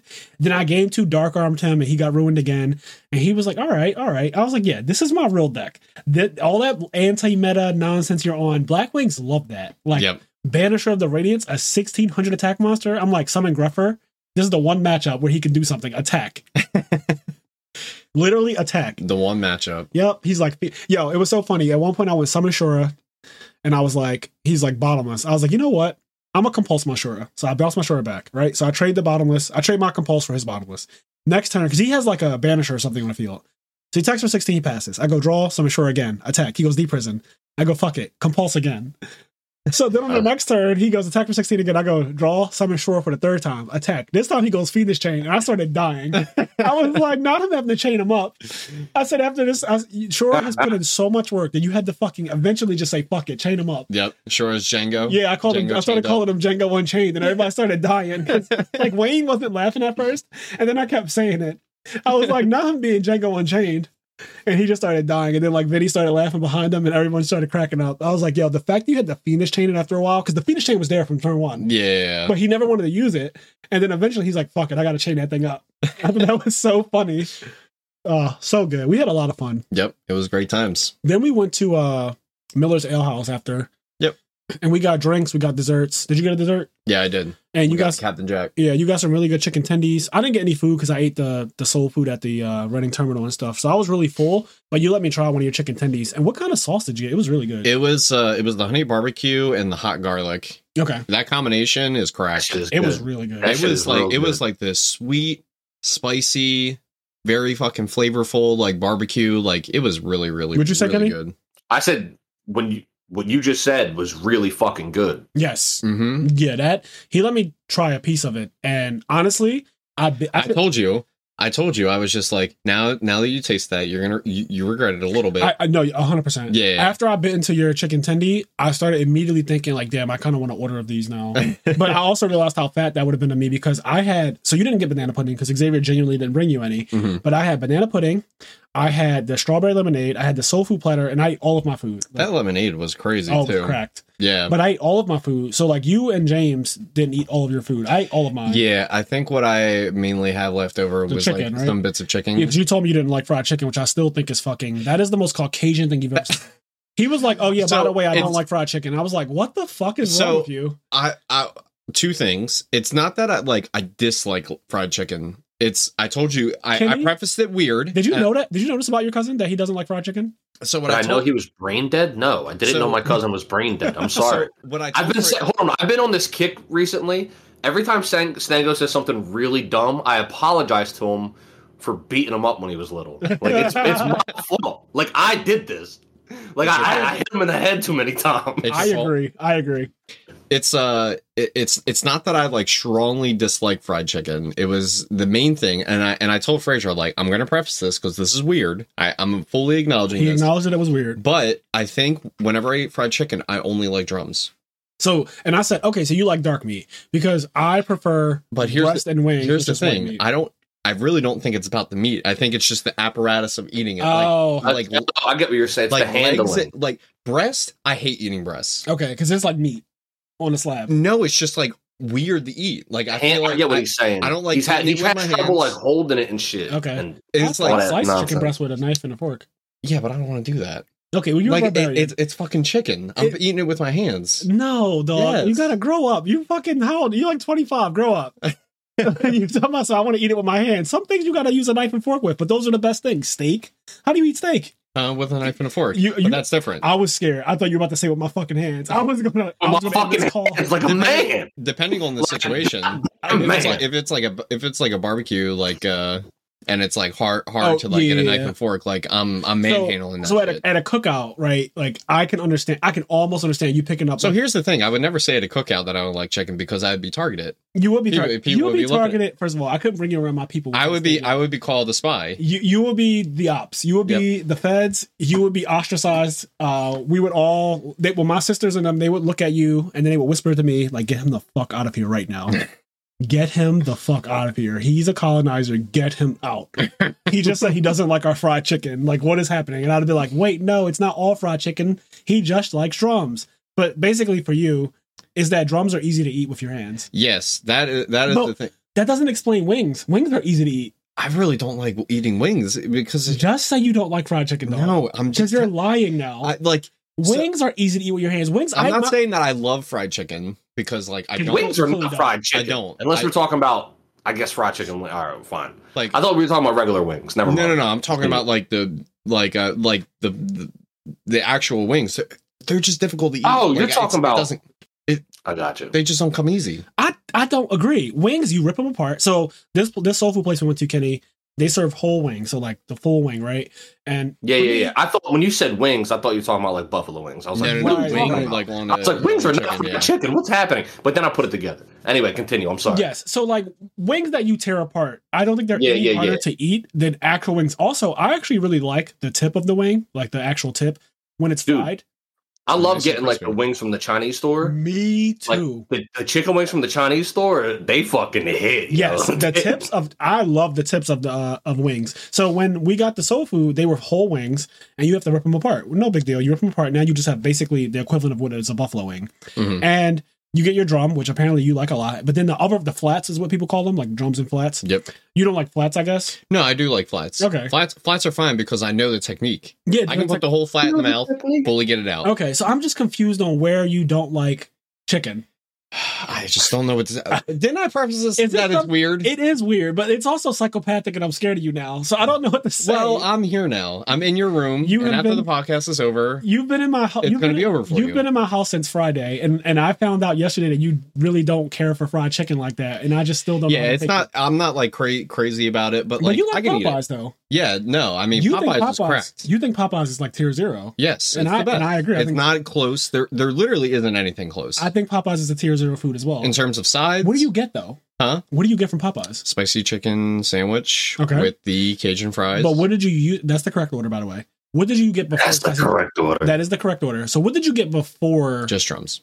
okay, so this is something I never knew about you. You used to get before the spicy chicken sandwich was invented. Just drums. just drums. And I would have known, oh, Sniper And they doesn't look like at me weird every time, but I'm just like, just drums, please. Yes. They're like You this fucking this You fucking look- white boy coming in here. I was about to say, Kenny, he looks so white just saying that to me. Just like just now, him looking at me saying just drums, please. I thought, who is this white boy? Like who Just drums. Wow. who is this white I just boy? want some drums. Only a Caucasian person could say what you just said. I just want some drums. Just drum. I've heard all flats, please. I've heard all like I've heard all types of things. I've never heard I've heard all spicy, all white meat, all dark meat. I've never in my life heard just drums. Just drums, just, bitch. Just drums. I just want drums. Just fucking drum, run that shit. Yeah. But anyways, that was really good. Uh the whole weekend I think was really fun. We went to Miller's, got drinks, got desserts, got some of your nice chicken tendies. And then pretty much that was the end of the day for us. We came back home and we just talked about Yu-Gi-Oh! and stuff. I fell asleep right away. After, yeah. We Yep. talked about Yu-Gi-Oh! for like 20 minutes. And then I went to take a shower. And then you went to sleep. And then Gary, I guess, went to bed. So Yep. we just all dispersed. And that was the end of the day. And now we're here. Uh, we did a little some photo. We did some some photo shoots and stuff for reasons. Uh, yeah, and the whole day was us recording Mastering the Oh. People. I just want you to know, I realize that that doesn't mean what it sounded like it meant, but that sounded wild. Like we did a photo shoot for reasons. yeah, reasons. for reasons Whoa. does sound crazy, but really it's for his Tinder profile. Yep. is what I was avoiding saying. But Yep. it's but we're adults here. It, it literally we we took photos because I looked at his Tinder and I was like, okay, when you're Tinder, you look like a fucking Mormon because. In his first picture, he's dressed. No, don't get me wrong. He looks nice. He's dressed in all black, but it's very church-like. He Yep. has he has like a button-down shirt, but it's tucked in. I got a cross on. You have a cross on. You have a belt, black pants. So he's like wearing all black, and he has a cross around his neck, and it just looks like he's either a fucking priest or some Mormon Damn. guy. He looks like he's about to do something to kids. De- definitely, definitely like you were about to Not the pull a priest. Two. Definitely, if a kid or two was near you in that photo, I would say get the fuck away from this man. Mhm. Yes. If They just release a kid, start Yeah. shaking. Yeah, he wouldn't know what to do with himself. Like honestly, if, if you released a child, I don't know what Stango would have done in that outfit because he was basically like a Halloween costume at the time. and so I said, "Well, your profile kind of looks a little creepy in the sense that like you don't look creepy as a person, but I think that when people don't like a lot of people in 2022 are not with the religious shit, right? Like Yeah. people don't like organized religion nowadays, especially. And when they see a profile that looks like somebody that goes to church every Sunday, that might be preaching scripture and quoting Bible verses, they get a little turned off. Because on Tinder, you're there to commit sins. So when No Mm. one wants to be hearing about just like, oh, you should be doing this about your life. and just Jesus like- and stuff like yeah, that. So all when you're on when you're on Tinder and you want to commit some sins, you're not trying to get with the guy who's going to tell you you don't have to strip on this pole anymore. Like I can save you from all this. You you want the guy who's like going to cash you out, fly you in. Like you're not looking for this this priest that you look like. So I said your profile is a little misleading because you're not like that. No. Like you're not some super religious guy. You're not some like I go to church every Sunday. I mean, you you literally played the demons game this weekend The, Yes. witch- in church, they call it witchcraft. They call Yes. fucking Yu Gi Oh witchcraft. So you Witchcraft. you spent your whole weekend playing Yu Gi Oh, and they would not be appreciative of that. So I said you need to get some regular pictures where you just look like a normal person, and that's what we did. So that's why I was trying to avoid like going into that, but fuck it, we're here now. We're- We're here now, the alternative is that you guys thought we were talking about OnlyFans. Yes. which would have been fire. Frazier was making the drops. Yes. So Kenny, what did you do this weekend? Let's hear about what you did. Uh, I mean, what I did is sad. What I did is real sad. That's I almost sad. don't even want to talk about it. So, Stang already kind of knows this. Uh oh. First of all, I worked. Okay. Well, that's already asked because working on the weekends is just I'm I'm a weekend worker. I work in a bar. So on the weekend when a lot of people are having fun, like my my most fun days are, are Sunday, Monday, and Tuesday. Yes. Like when people are like so now. going back to work and Right. dreading and shit like that. That's when I have my most fun because that's. But uh, you know, I worked all weekend. But you want to talk about the Devils game? I got cursed. I got fucking cursed. What happened? I played Fortnite. No. How so, did that happen? so here's the thing. Hold I listen, also I also played Fortnite. listen. Let me tell you what happened. All right. How? Fra- You were Fra- here- you're you were- surrounded. You were here with Listen. me. No, Listen, listen, listen. Before before I left. Okay. Listen, hold up. So a couple weeks ago, Ant hits, or I ask Ant when's the next time he's streaming Pokemon because I was like, I want him to stream the end of the game, not the, I don't know, maybe a week ago. My Right. sense of time's fucked up. But I'm like, when are you going to stream the end of the end of Pokemon on Critical Hit Plus? Um, I beat it, and unfortunately, when I beat it, I beat it while I was like in work mode. Like I beat it in between going to work, so I wasn't able to stream it. I streamed like the Elite Four and stuff, but then I had to go to work, and then I had to work the next couple days, and so I didn't have time to stream. But I still wanted to play Pokemon, Mm. so I played the end game, and uh, and then Ant, um, Ant was like, I don't know. I've been playing Fortnite a lot with Kevin and his friends, and I was like, How the fuck did they get you playing Fortnite? Right. And then he goes, I it's just like something we were doing for fun. Like I don't really play shooters, but it was just fun to hang out with my friends and like play a game. And the other thing was I wanted to get the Geralt skin. Geralt's the character from The Witcher, The Witcher 3, specifically that skin. That skin was coming out, but it wasn't out yet, but he thought it was already out. and then so in my head, I was like, oh, that's cool. I was like, I don't have any interest in playing Fortnite at all. but I could see myself trying Fortnite just to play with Ant and stuff yeah. Yeah. it'd be fun. So then a couple days later, like a fucking curse, Yep. right? Like a, however many days later, I'm talking to Cheyenne and he has Fortnite open. I'm like, what the fuck are you doing? what is right? happening? And so I'm still in the oh mindset Oh of like I'm, I have zero interest in this game. I'm not playing this game. Is I'm t- I don't care about this game. At all. And then Cheyenne's in the shop, right? And he's like, look at this skin. And he was like, I'm just going to buy it. And I was like, Cheyenne, you don't play this game. Don't buy it. He's like, but I have to buy it. I'm like, but you don't play this game. That's why. and then he would buy buys- Yeah, this is why he doesn't have money. And then he buys the All Might skin. So I All knew right. that All Might was in this game. I had no idea. He just came out, like literally just came out. All Okay. Might came out. It was And so the skin, the skin is like little All Might when he's all skinny and fucked up looking. Yeah. And then you can do a taunt and he buffs up. And Oh, then you can cool as play as big All Might. And I was like, holy shit, that's cool. And then so I kind of laughed and I was like, you know what? Just to make your purchase worth it, I'll download Fortnite because it's free and I'll Yeah. play a game with you. And then, and then I bought the Bakugo skin. It was all over. Oh And then- no! and not, then not Kenny and then- and, no, and then what, what, did- what did you do, Stango? and then while I was working, I downloaded Fortnite and I bought the Hulk skin. oh, of course you bought the fucking you bought Bruce the Banner. Incredible Hulk. I bought the So then, Hulk like, skin. And then so we were just fucking ranting on Fortnite. And then literally last night, and by last night I mean like all night into the fucking morning, I was playing Fortnite with Jaden, my little brother, Oh my. Jaden, my brother-in-law Raj, my sister's husband, Yep. Cheyenne, Bill, and like we were just fork knifing all night. Like all Did you say fork knife? Fork knife. We that's were just fork knifing, saying it. baby. Yeah. We're just we've been we were fork knifing all night. Yo, and fork like knifing is. I ain't gonna lie. The next time I talk to Cheyenne, it might be while playing Fortnite. The game, the game actually just kind of is a little fun No, I know. So it's a here- shame here's the reality. because I never thought the it game would. is I'm it's not so fun. But I already knew. I never, I never played Fortnite in my life, but I already knew it was a fun game because the reality of the situation is It can't be that popular it if it's can't be this popular. It's like the biggest game in the world. It can't be Candy Crush level big without it actually being fun. Yeah. So that's the first thing. The problem is, I know my personality. I know Yep. how competitive I am. I know all these things about myself.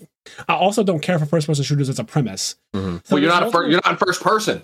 You're in third person. Oh, that's right. That's right. I don't care for shoot, but the reality is, I actually don't care for shooters in general. Yep. yeah, except, yeah. Except Monster Hunter, but like that's a different story. So Yeah, I you don't. definitely love shooters. in oh, I love shooters in Monster If they add, let them add the heavy bow gun and Oh. or the light bow gun and a fucking and the Rathalos armor. Oh, he's wow. playing. He's playing Fortnite. I mean, Like, I don't have a choice. Yeah, but like, you, they just add Monster Hunter, the Fortnite, and that's it. but I've been avoiding Fortnite like the plague because I know it's entertaining. I know it's a fun game, and also none of my friends play it. Like none of my really close, like Kenny didn't until Well, now. He didn't trade well, on me. Until you might now. have to. You might have to correct that statement. Yes. Well, now Kenny's a Fortnite player, and a lot of apparently a lot of my other like Cheyenne is I consider a friend, like Stango is clearly a friend. You guys are playing Fortnite now, and I don't know what I'm gonna do about this. I'll have to cross this bridge when I get to You'll it. have but, to like, not talk to us. No, I'll figure it out. I might play Fortnite with you guys. I don't know. Oh no. Play it with us, baby. Listen, uh, here's the thing, though, and here's what. Uh, here's honestly the only reason why we play it. We don't play with building. There's a queue. Oh, I was going to ask you because I feel like building is so high technical, and like I can't imagine you guys getting all deep into it No. like that because then it's not fun for some people. like like my, my brother my little brother he's been playing fortnite for ages now and he's like when you watch him play he's like a fucking he can build a goddamn house in 10 seconds like Yeah. he He's one But- of them. he he's really good with building but cheyenne is a, old- like he's been playing fps's like his whole life he loves shooters Yeah, and one of the big things he's always hated about Fortnite is when he tried playing it, he was like, "This is so fucking stupid. I'm trying to kill these kids, and they're building houses. Like I can't shoot them because they're just creating walls and like Yes. you gotta do all this nonsense. And then like so we can can remove that. yeah, and then there's an option. I don't know when they added it, but it wasn't in the game in release. But there's an option to play the It's like game with no ago. building. And you can just run and gun like a man.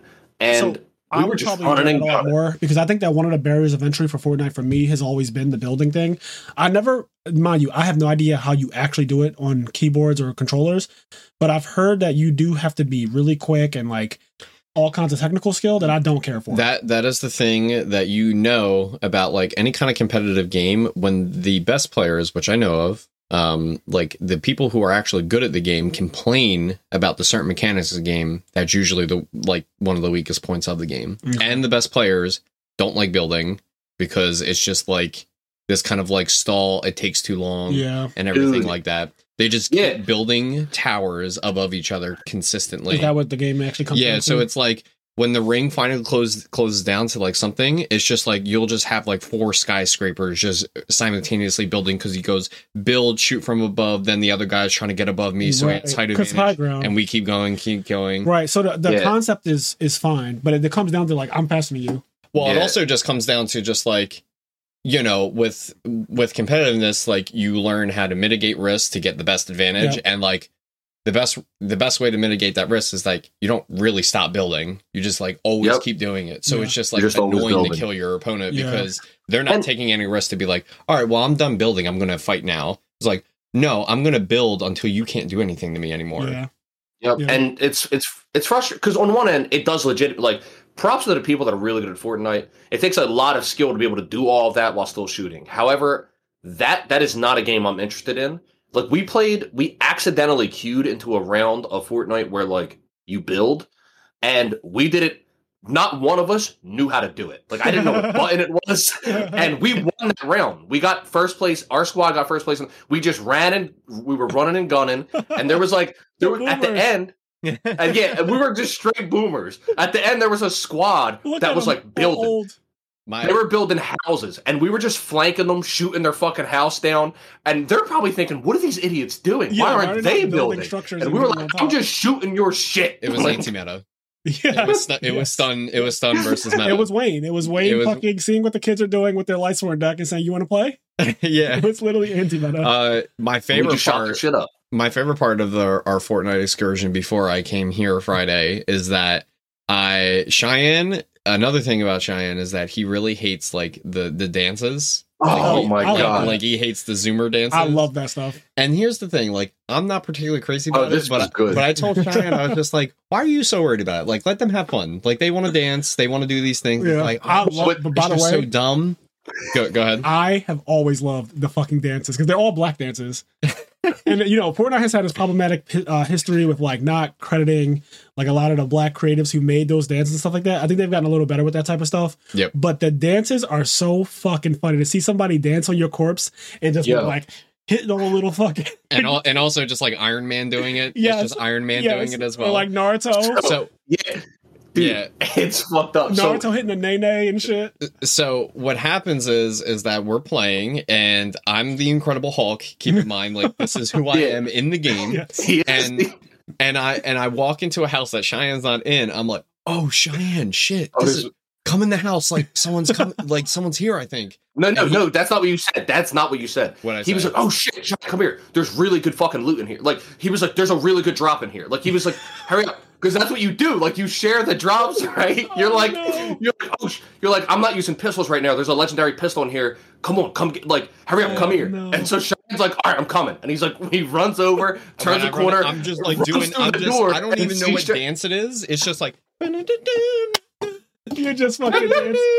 and he and he's just like, ah, okay, I hate sure. He's And like, see, you Yeah. can't friendly fire, can you? no, you can't. No, no, yeah, no. whatever the default taunt is in Fortnite, that's what it was. Just imagine the Cred- Incredible Hulk inside of a dark barn. You find him, and he's just doing that dance. I would be terrified. First Yeah. Of all. It was just. It was. It was just funny Dude, because he thought he was getting never- a treat, but he got a Yes. nightmare. If he could headshot There's you, an- that'd be hilarious though for a clip. There's another Mhm. time when you are when you before you load into the map, you're like in a like a waiting room where everybody that's going to be playing is like in the same room, and you're all like invincible, and you're waiting for the the match to load, right?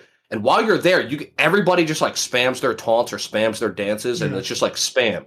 So we get in there, and there's like three people doing this one dance, and there's a song playing, and Shine's like, "What the fuck is that?" And then Stango goes, "What do you mean? That's a Toosie slide." Uh, or the? Toosie yeah, slide. no, they were doing the Toosie he knows what it is immediately, right? And Cheyenne goes, "Why the fuck do you know what that is? You're 30 years me- old." He called me a Zoomer. I'm like, that's not Zoomer. Like, Well, It's you like, also are I younger than grew, all of us. I, yeah, but like, I I like grew up with Drake. Like Yes. Drake's been around forever. Yes, Drake is the best artist. Yeah, for, so- for, for your generation, he's like your guy. Yeah, so Oh I'm just like I'm just like confused. I'm like I don't think that Zoomer. Like I mean Drake's around when Zoomers are here, but it's yeah, like well, Drake is my age, so like Drake is definitely like higher than Yeah, so- like, Drake is considerably older than you. yeah, it's not. It's like the Island Boys or something right. like that. would be very Zoomer. That Like, I don't is just. I'm too old to know who they are. yeah, like I know who they are. Like they're they just look. I only know who Yeah, they are they're because of Kevin guys. Hart. Yeah, they're oh. Two white guys, that, and they're Like, just corny. they're and I don't over. know anything else about them. Me either. But I just know that they're corny. Right. If they had a dance, I couldn't tell you if they have lyrics besides Island Boy. Like I have no idea. Yeah. Like, I, don't, I know nothing about them. I see them on Instagram and I literally scroll, and then I got to a point where the algorithm learned what I like and what I don't like. And they they It- don't exist anymore. It never shows them to me. Yeah, same for me. It tried to push them on me. When I looked at YouTube Shorts, I was just like, oh, I don't know who these Yeah. guys are. I know they're. well, I corny, though. literally clicked report this post and everything with Island Boys, and My eventually man. realized don't he, market this to he this went kid. Karen on it. Yeah. like, call the police. Yes. I don't want this And That's anymore. right. like, get, why 'em- are you get these island boys out of here. And I here. click harassment every time. every, harassment. yes, every, they give So- like sexual misconduct. But yeah, he called he called me Zoomer. I was just like, it's just the Toosie slide. Like it's not. It's like yeah. Yeah. So the, Right, the yeah. game, uh, Yeah. left Foot foot slide. left foot up, right foot slide. Yeah, I'm glad that you knew it though. Yeah, that shit was Cheyenne was losing his shit. He was like, "Why the fuck?" It was really funny. But He anyway, called me thirty. the I'm like, I'm not thirty. Like I'm literally twenty five. He did call you 30, That's which a big wild. difference. He was like- he was- wild. Yeah, that's a, literally a five year difference. That's so much. yeah. Don't just give me But, uh, 30, yeah, the game's legitimately fun. Um, which I'm not surprised about at all. I'm not a Fortnite hater either. I'm not a hater on like because I used to play Halo, and I brought this up many times, but Halo was really fun for me. Like I could Yeah. have easily seen my life going one of two ways. I could have become a Yu-Gi-Oh player, or I could have became a Halo player or a first-person shooter player in general. But it would have been Halo at that time because when I got into Halo was like right around the time I got into Yu-Gi-Oh as well. Like really, Yeah. really, really young. Like Halo One, I enjoyed it a lot, and I was addicted to it, and I would play it for multiple hours a day. Uh and like at the time, the competitive gaming scene wasn't where it is right now, right? So like mhm. I was just born too early. But yeah, I could easily have seen myself going down a different road because if I played, if I had people who were also competitive in my generation that were like, "Yo, I'm better than you in Halo," that would have made me want to Yeah, be better. you would have really been playing it more. Yeah, I mean, I'm definitely not. I, I've when I was younger, I definitely was like a hater of certain games or Yeah. genres or whatever. But as I've gotten older, you know, you just like you realize how well not everybody because I know some old people that just have hate in their heart for no Cheyenne. reason. Cheyenne. But yeah, Cheyenne for sure. Yeah, but I definitely am not a hater of like and like especially when you watch something like my little brother who I watched play Fortnite for years. Like, how could I possibly hate it? I watch how much fun he had. You know what I mean? Yes, Like- that's the thing for me is like I see people having fun, and I'm a live and let live kind of guy. Yeah, So yeah. I got teased for playing Yu Gi Oh when I was younger. Because I'll play Yu Gi Oh in public places. I didn't care. Like I'll play Yu Gi Oh on my Nope. own steps. I will play Yu Gi Oh in a cafeteria. I will play Yu Gi Oh in a mall. Like I didn't care where we play Yu Gi Oh. Me and my friends would just whip out our mats and our decks, and we would start dueling. And obviously, you get some ignorant people who come over and be like, "Oh, I got that blue eyes," or "I got that dark magician," and then they laugh and walk away, right? And that like I'm so used to that. I have like iron skin. That shit doesn't do anything to me. It doesn't like make me feel any kind of way. Literally don't care. And uh I've always been that way. So for me, like I don't know. I just I've never really felt any kind of way about uh teasing people. Like I've never wanted to tease people because of the Yeah. game that they play. Even if it's not my cup of tea, it would be weird for me to grow up and become exactly what I don't like in other people. Like why Same. are you teasing us because we're playing Yu-Gi-Oh? Like I don't understand what it Yeah, has like we're having fun. So yeah, game's fun. I that said, I have no interest in building. Maybe one day, who knows? But Yeah. the building thing is just like I just like, and I don't really play shooters in general. That's why, just to clarify, if somebody says like Kenny you were just hating is on Fortnite, such a non-shooter person. I just don't play shooters because Kenny, like Kenny Kenny watched me play shooters a lot when I was younger. He watched me play Call of Duty a, a, a crap ton, Mhm. and he was like, Not for me. No, no, yeah, no. But here's the secret, and this is the only reason why I ended up having fun with Fortnite, and I was just like I kept playing. Shooters in general, the movement doesn't interest me. I usually don't like the movement in those games. Okay. like they just don't have good movement. Now I'm sure some people are like, "Oh, you can do it," but like the movement's not interesting to me. I usually don't like the movement; it's too slow. Like I want to feel snappy and clean, right? Yeah. And shooters don't usually have that. There's one shooter that I fell in love with in 2012 called Tribes Ascend. good game. If you look at it, it looks kind of like Halo, sort of, but it's not. Okay. Um, that game has insane movement. You can like ski, like you have like these boosters on your legs, and you can like jet down slopes and then go up slopes and like fucking fly, Oh, and you're cool. fucking shooting and shit. And you move like 200 miles an hour, and you're like trying to shoot people, and like you're fucking moving super fast, and the movement feels really fun and clean. And the big joke ever since then was like my friends would try to get me to play all these different shooters. I'm like, no, I play the best shooter. It's called Tribes, and that game's been dead for years. Like, Yeah. like nobody plays that anymore. Anyway, the, the thing about tribes is that it was like one of those games where it's just like everyone was really, really hype about it, and it's like, "Hello, I'm here to be a good game," and then it trips and falls, and it died right mm-hmm. away. Yeah, it was like it was it Tribes was did not it was last long. it lasted one year, I think. Like one year of people actively playing it, Yeah. and then it was dead. And then me, I was still like, "Okay, everybody, come back." so good. Come back, everybody, please. so it was my favorite shooter. Anyway, the reason why Fortnite is so fun, and it wasn't like this before, something they've added over the years, the movement in that game is insanely fun. Like you can do this, you know how in every shooter you can crouch? Yeah. So if, if you're running and then crouch, your guy will fucking slide on his knees like James Brown or Michael Jackson. Your guy will just fucking start That's- sliding That's and you cool. go fast. And so if you're you can like like tribes, you can slide downhill and like gain speed sliding downhill and it feels fucking good. And then when you get to uphill, you start sprinting.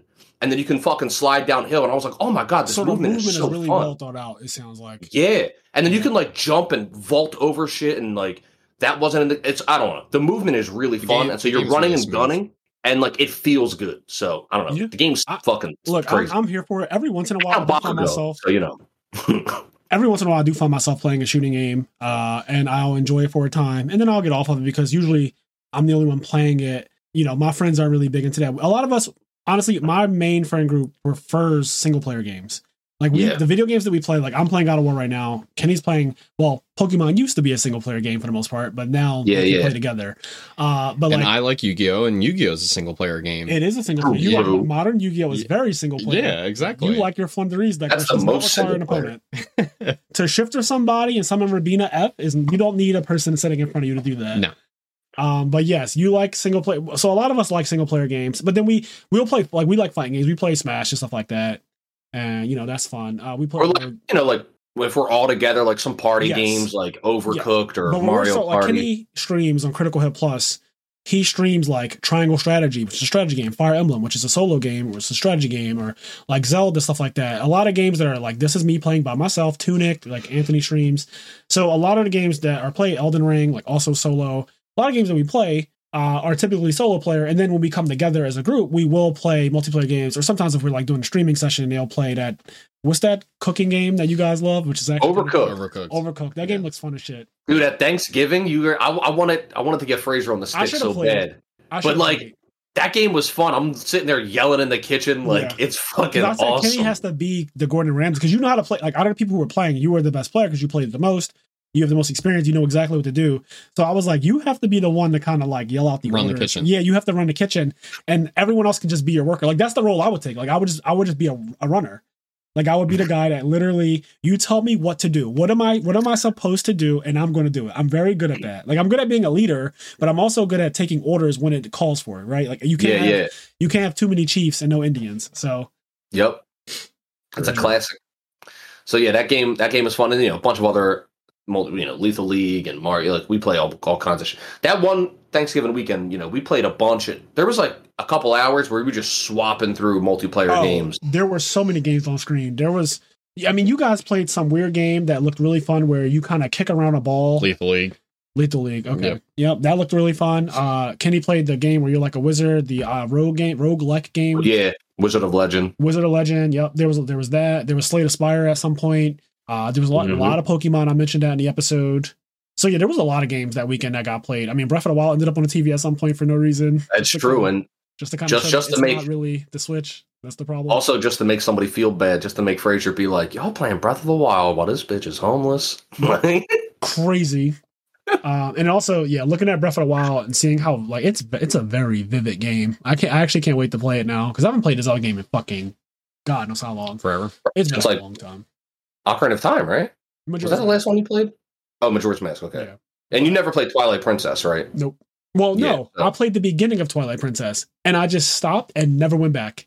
Like Twilight Princess is the one where he transforms to a wolf at some point, right? Yeah, yeah, yeah, yeah. Yep, I played. I played that one. I I did like the first uh dungeon, whatever, and I got a little further than that. And I, for some reason, I just stopped playing. I don't know. I don't know if that game came out. I don't know what year it is. Do you can do you know all the Zelda games by year? Like, do you know Twilight Princess? Twilight year? Princess came out, It's on the I think, the year the Wii came out. Whatever year the Wii came out, so maybe 2008. 06, Oh, or- 06? maybe 0, maybe it was 08. I thought it was 06. Okay, 07 at the latest, I think. because I'm trying to line it up with Maybe Yu-Gi-Oh! 07, I don't know. Because like what takes up predominantly most of my childhood because I spent the first several years of my life is play, like playing Yu-Gi-Oh essentially. So I'm wondering if I if my interest in Yu-Gi-Oh started to peak around that time, like when I decided, oh, I want to be good at this game, right? And if those two things coincided, like Teledad is 08, by the way. So if it came out in 08, I was super competitive in Yu-Gi-Oh in 08. Like I, that's when Yeah. I that's when I like invested wanna in a expensive Yes, it was stuff. 06. It's it's 06 Okay. for the Wii. yeah, so- I so felt like it was 06. 06. 06 was my first time ever topping a regional in my life.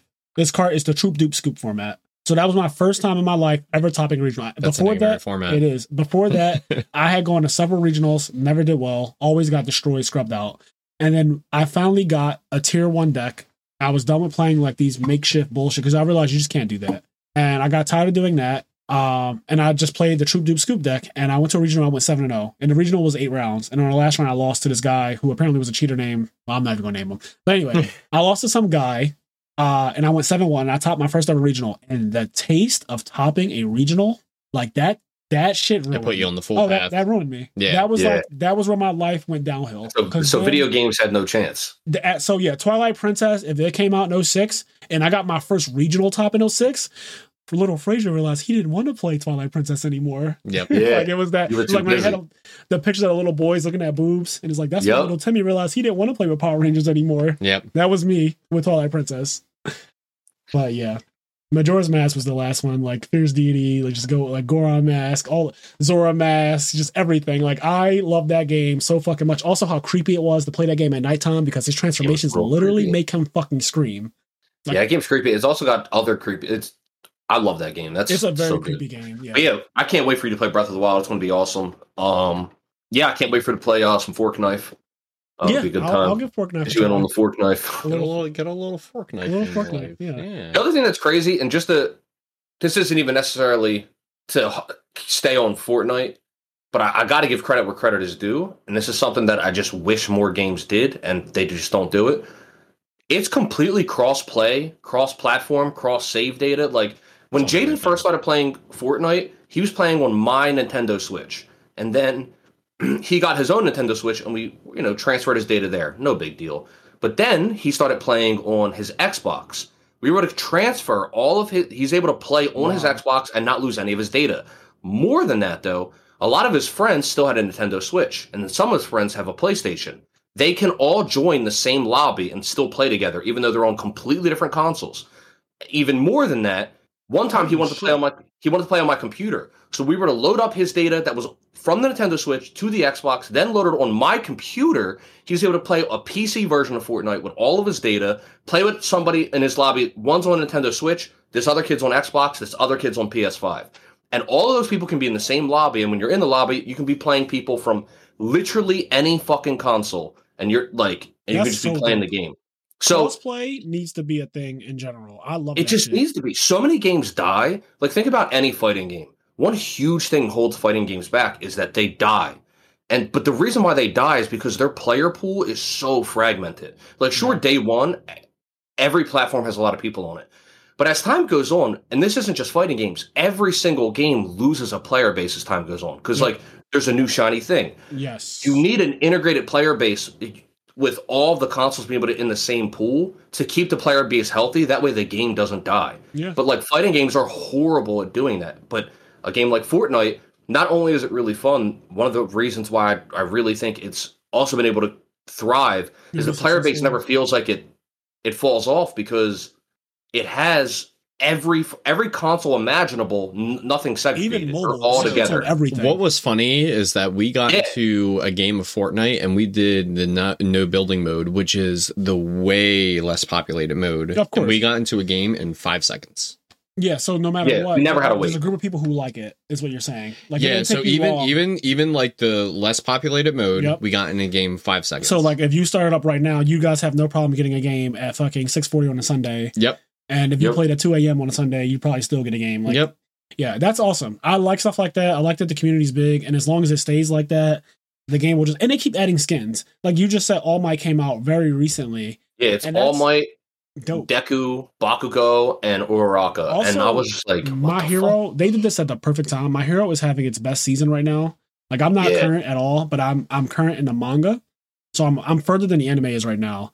Uh, but I knew before this this season aired, I already told everyone like who wanted to know this season is the best season of My Hero, and it's not close. Like this is the best season. It- Um, my hero is I can't, I can't wait to actually sit down and watch the anime when like too. the season's done. I can't wait to see the animation, hear the music. But yeah, man, it's it's crazy the fact that uh you can be Deadpool with Mhm. Naruto, like Deadpool, Kakashi, Superman, video of Naruto and Travis. Scott can be on a team. Like, I saw Naruto running around with a shotgun, and he like comes up to somebody and he says some little Japanese catchphrase, and then he shoots the guy with a shotgun, and then he starts doing a little dance and he runs away. But he's fully Naruto from Shippuden. Did you- it's so funny. do you see the one where it's like Naruto runs up, he's like up on a thing, and he does like a bunch of hand yes, signs, and then he pulls out the gun, and then he pulls the shotgun out. It's like, and then he the starts doing a little dance afterwards. I was like, "What the fuck is this game? Blast no jutsu. What's that?" Glass no jutsu. Blast no jutsu. I pull I out my gun I'd and I blast. hit you with the blast no jutsu. So I would definitely be Sasuke or Naruto a lot because I think it's funny. Do they that's get what their- that's what Kenny went. He went Itachi. Oh, oh, what? He's in the game? Uh, yeah, Tachi's in the game. Yeah. Oh, You can my be God. Itachi. Fortnite is so fucking broken. Is You did they be get Itachi. reach yet? Not yet, but what's so cool is that so they they had Fortnite started off with just like all of their original characters, Yeah. and they had like skins were like it was like a guy with a hamburger head Right. and shit like that. And then as time went on, you know, I guess they made a lot of money. They were doing I do want to be licensing. Grande too. They eventually did like Star Wars and, and. Marvel. It's And, like, beautiful.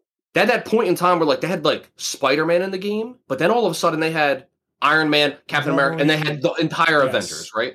And then it was cool because like a little thing happens and it opens the door. So anyway, they had like no anime characters in the game, and then they added Naruto, Yeah, it was and the like Naruto it was Naruto, that Sasuke, started. Itachi, and Sakura. Yep. And then they saw how I guess successful that was, and a couple months passed. They're like, all right, well here's Goku, Vegeta, Yeah, and Beerus. Goku and them.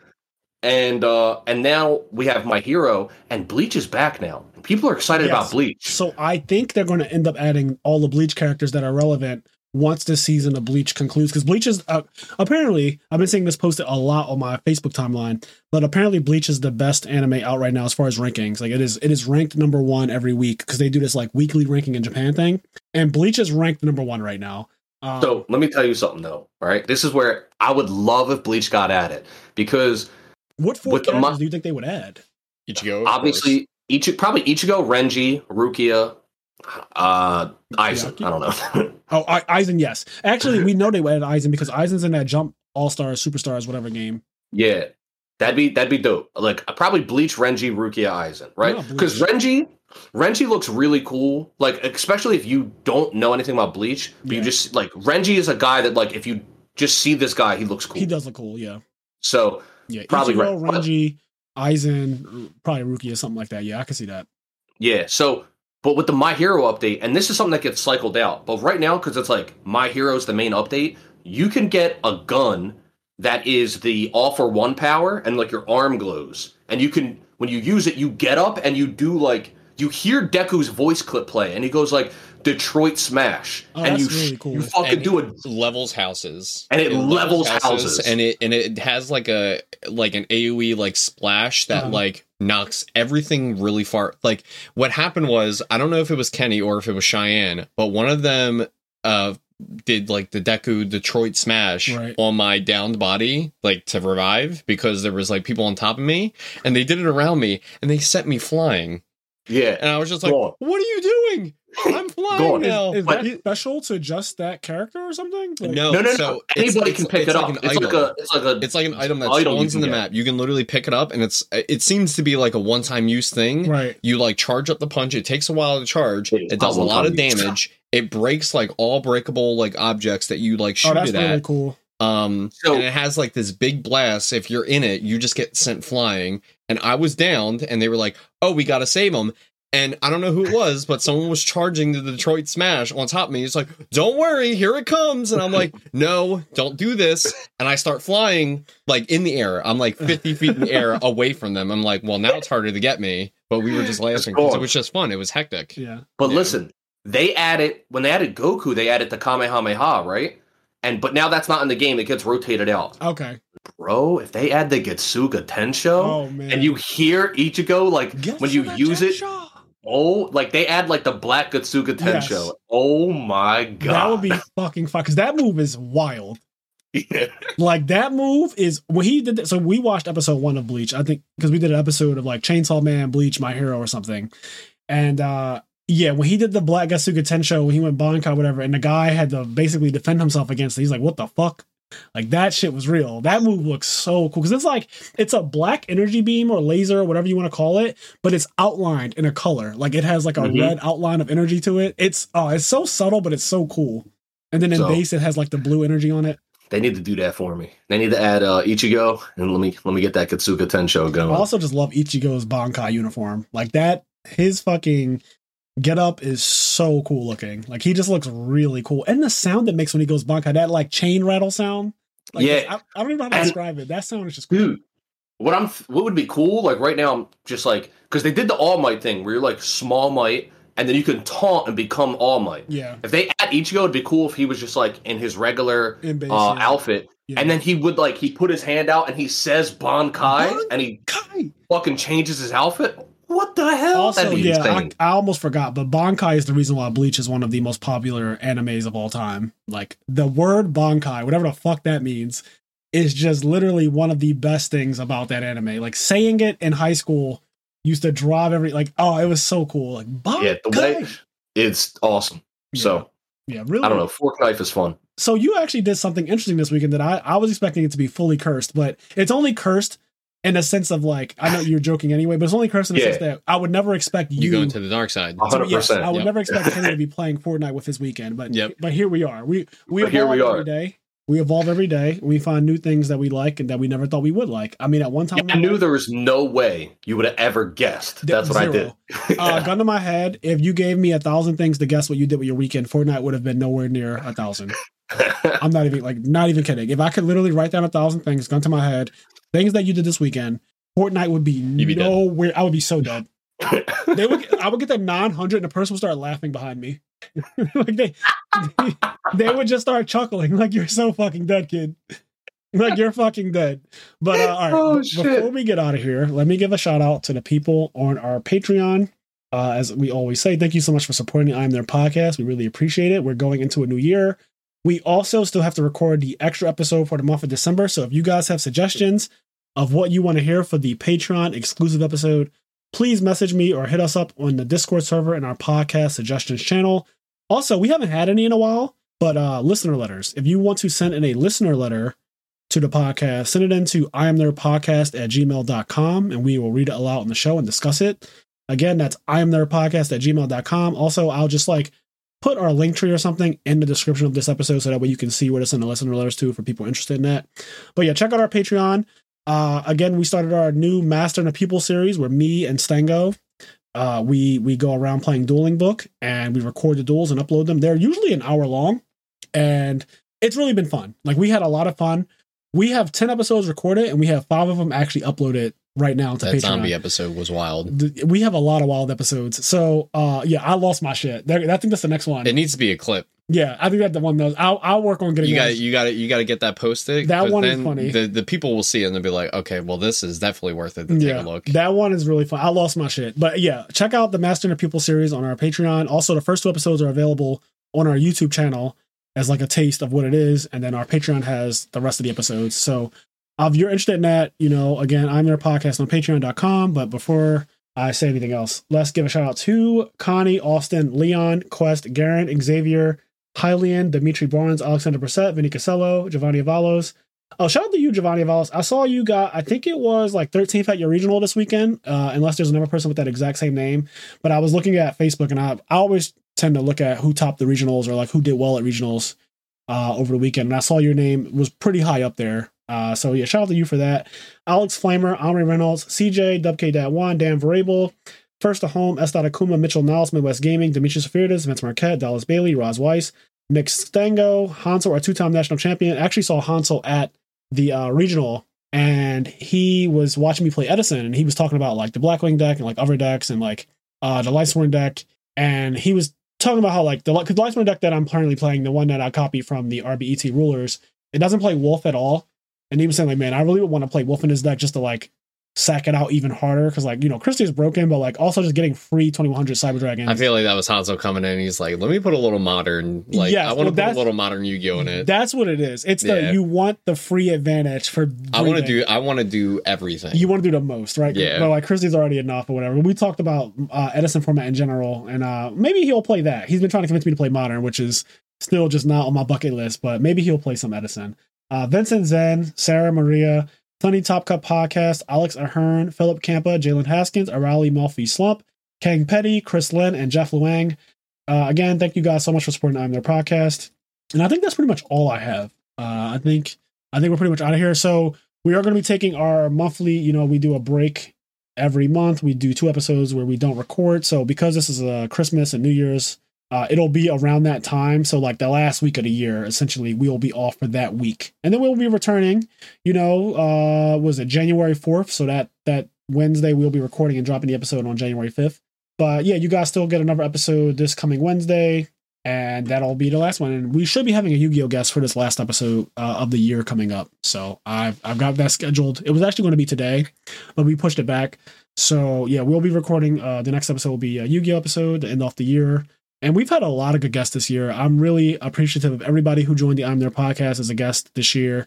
And I hope to have a lot of you guys back in coming years and uh, new people as things develop and grow. But yeah, uh, check out our link tree if you want to follow us and subscribe to us. Leave reviews if you feel like it. You know, all that good stuff. All of the good stuff, baby. Yep. And uh, as I always say, do the things that make you happy, including playing some more Edison format. Format is getting really fun, and a lot more people are getting into it. So, Or eating with a fork and a knife. fork knife thing. Fork All knife. Right, we'll catch you in the next one. Peace.